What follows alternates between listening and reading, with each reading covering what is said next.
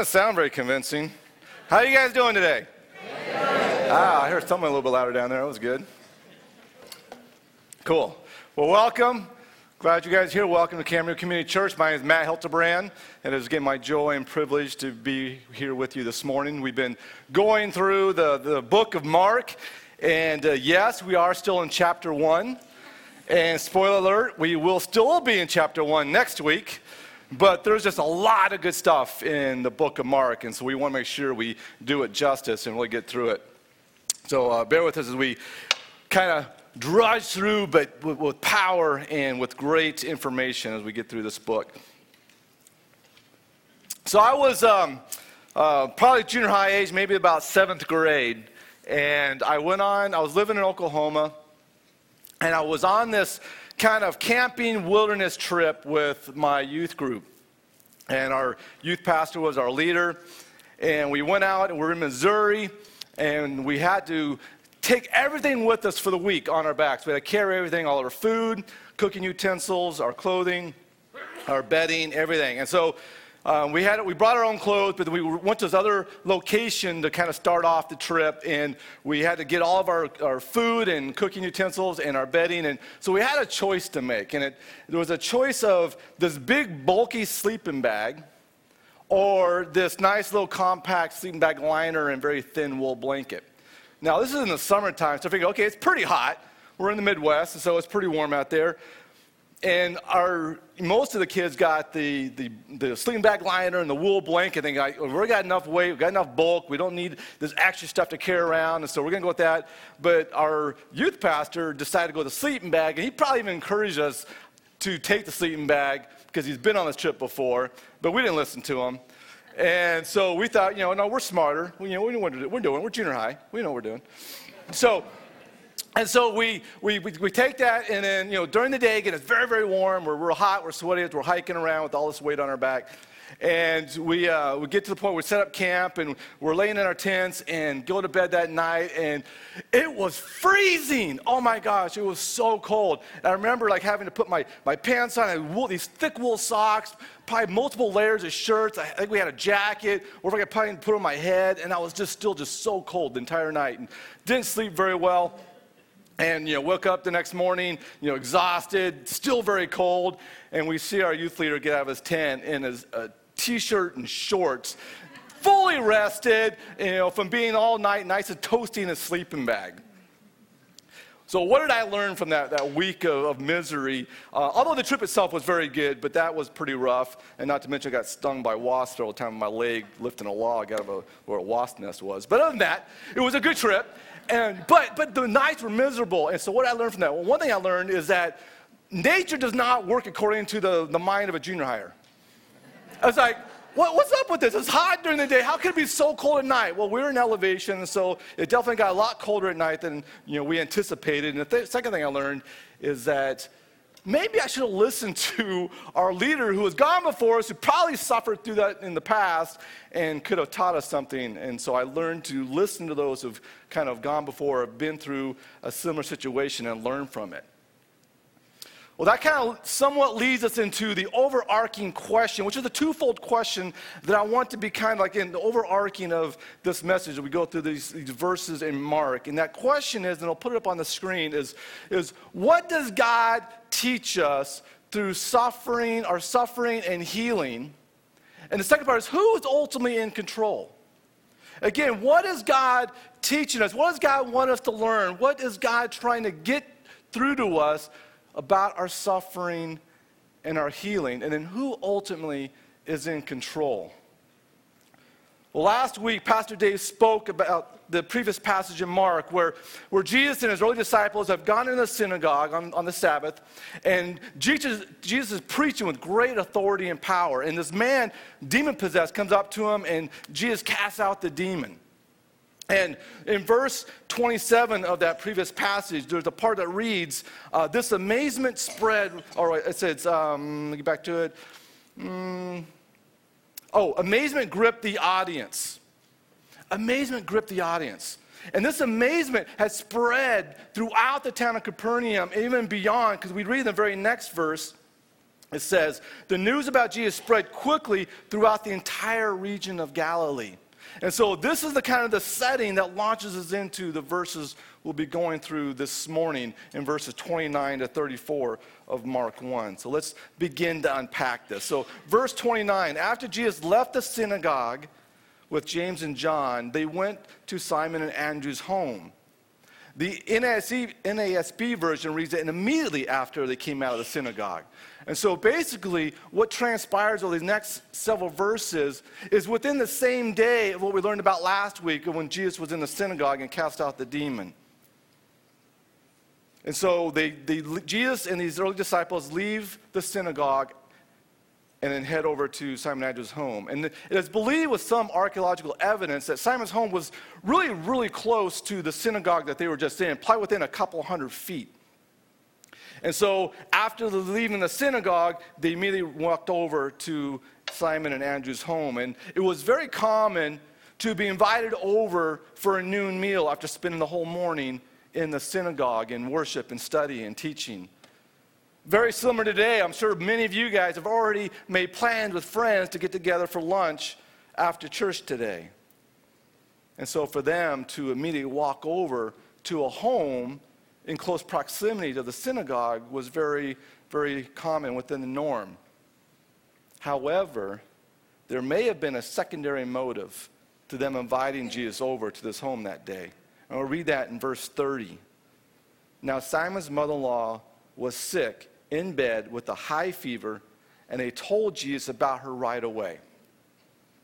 Now, so it appears in the, in the verse 29, because we read how they went to Simon and Andrew's home. So apparently, Andrew was living with his brother Simon and, and Simon's wife in the same home. But also, according to this verse, it seems like that Simon's mother in law was also living with them, which gives us some insight to what was going on. That possibly his mother in law was a widow and had no surviving sons, and that's why she was living with her daughter and her daughter's family.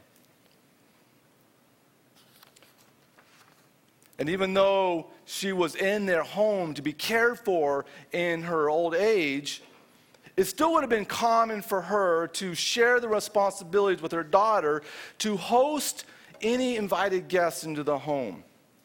I mean, even if you were sick, as long as you're functional, you just you would still do what you needed to do to make sure that the guests that are in your home are taken care of.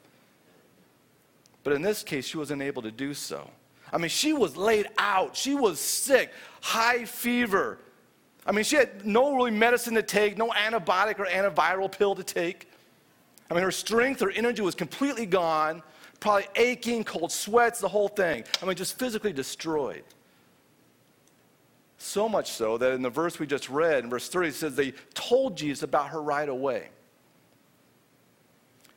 So it appeared like this was like the top priority to tell Jesus when he first came in the home, and possibly it was even something they probably talked about Jesus as they walked from the synagogue to the home. Luke's account mentions that they begged him to heal her. And this kind of brings us to the first point and one of the answers to that overarching question that we brought up in the beginning about what does God teach us about our suffering and healing and who ultimately is in control? Well, one of the things we can learn is that God brings healing so that we can serve Him and others. God will sometimes bring healing so that we can serve God and serve others well. Remember, they just witnessed Jesus casting out this demon of this man in the synagogue, showing great power and authority. I mean, there's something to this man named Jesus. I mean, he's no ordinary man, but somebody of great authority and power. So now Jesus has been made aware of this alien woman. And what does he do? I mean, did he say, well, okay, guys, listen, I just cast out a demon just moments ago, and it was a, it was a battle. I'm a little bit tired, I'm a little bit spent. You know, I think I just need to go lay down, take a nap. You know, maybe we catch me tomorrow. I'll talk, we'll talk about it tomorrow. No, not at all. And let's listen to how he responds. We read this in verse 31. So he went to her bedside, he took her by the hand, and he helped her sit up. And the fever left her. And then get this and she prepared a meal for them. Some versions read that she then served them. I mean, Jesus went to her bedside. He gently took her by the hand and helped her up. And the fever was gone. I mean, Matthew's account of the story just says he touched her hand and the fever left. Luke's account of this story says that Jesus rebuked the fever and I left her. And that Greek word rebuke, and I hope I don't butcher this, epitimo. Is that close? Is that good? Okay, sounds good. I got okay from Kenny. So, so this Greek word they use for rebuke, rebuke is the same Greek word that's used in Luke uh, 8:24 when Jesus was in the boat with his disciples and that fierce storm had broken out and the disciples are freaking out thinking they're going to die and they wake up jesus like we're going to die and he's like dude calm down and he rebukes the winds and the waves and they immediately become still the same word he used here in rebuking her fever i mean jesus calls all things into order and they obey his commands. I mean, the winds and the waves are immediately still. And her fever, Simon's mother in law's fever, is immediately gone. Merely by the presence and the words of Jesus. And then look what happened afterwards. Right after she was healed, she began serving and caring for her guests. And now, this would probably be something she would have sprung into action to do right away, knowing that there were guests coming to her home. But in this case, initially, she was not able to do so. Her illness was keeping her from doing that which she wanted to do for Jesus and others. I mean, the text doesn't say that, you know, that she was then asked to get up and serve. No, it just said she just got up and did it. It was like that was like what her, her mode was, what she wanted to do, that she knew she needed to do. And as soon as the, the fever and the sickness was gone, she got up and did it.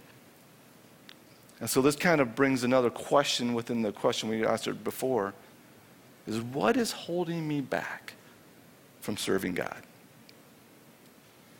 What is keeping me from doing what God wants me to do? What is preventing me from serving God and others? Is there something that maybe, maybe, that we're sensing God is telling us to do, but yet then there's something else that's preventing us from doing it? What is keeping us from serving God? Is it fear? Is there some kind of fear that's holding you back from serving God? 1 John 4:18 reads such love has no fear perfect love expels all fear. If we are afraid, it's for fear of punishment, and this shows that we have not fully experienced His perfect love.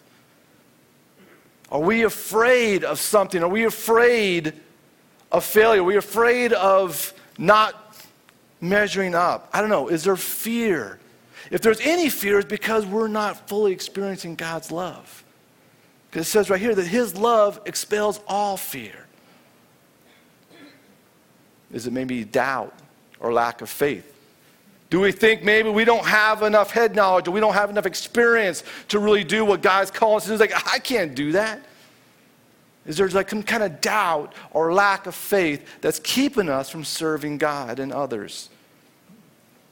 Matthew 17 20 reads, you don't have enough faith, Jesus told them. I tell you the truth. If you had faith even as small as a mustard seed, do you guys know how small a mustard seed is? I mean, I've never seen it, but I've been told it's pretty small. And he's saying, if you have just the faith of a mustard seed, you could say this mountain, move from here to there, and it would be so and it would move. Nothing would be impossible. God's not saying that we have to have this spirituality of this, this amazing spiritual giant, this faith that answers all spiritual questions, have all this incredible spiritual knowledge. No, he's saying if you have faith as small as a mustard seed, then God can move mountains through you. Because I, you know, newsflash, it won't be you moving the mountain. But if you just had enough faith in God that He can do move mountains through you with just a little bit of faith. Maybe it's a particular sin.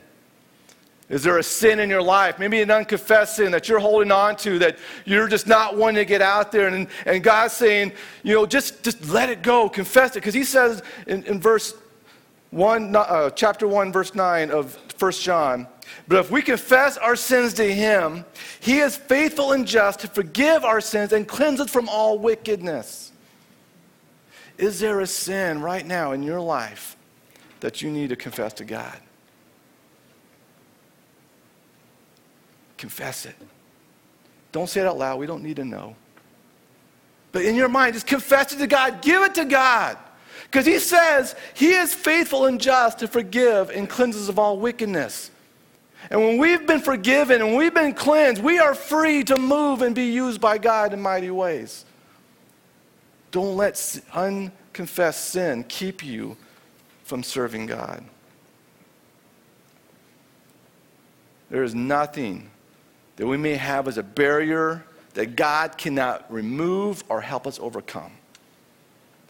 I mean, God demonstrated his power and authority over everything. Our God is omnipotent, all powerful. Amen? Amen? The healing of Simon.